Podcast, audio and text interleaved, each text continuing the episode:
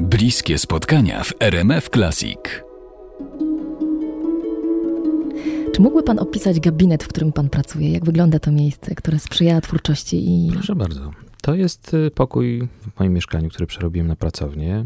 Jest bardzo wytłumiony. Ściany są pełne regałów z książkami, co, co naturalnie wpływa również jako e, izolacja akustyczna, ale też i zapach, e, bo tych książek jest bardzo dużo i jakby sam, sam widok sprzyja.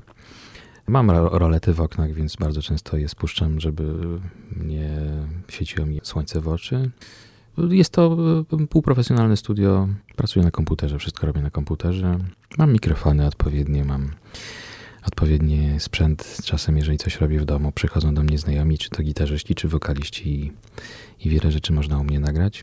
No i rzeczywiście pracuje mi się tam fantastycznie, ponieważ mam takie Miałem wielkie szczęście, że udało mi się zamieszkać w miejscu na Ursynowie w Warszawie, w którym z okna mam widok na zieleń, na drzewa, więc jak mam zamknięte okno, to nie słyszę hałasu z pobliskich ulic i tak naprawdę czuję się jak, jakbym mieszkał na jakichś przedmieściach, co bardzo pomaga w tworzeniu i, i sprzyja w takim znalezieniu wewnętrznego spokoju i, i balansu.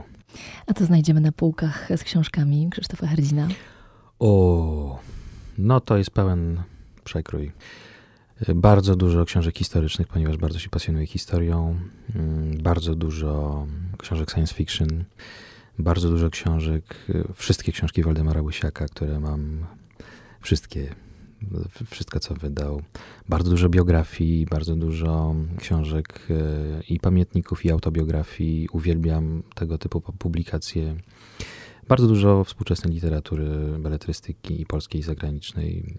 Bardzo dużo książek o muzyce, jeżeli chodzi o podręczniki, o wiedzę, podręczniki instrumentacji, aranżacji, encyklopedie, słowniki, leksykony.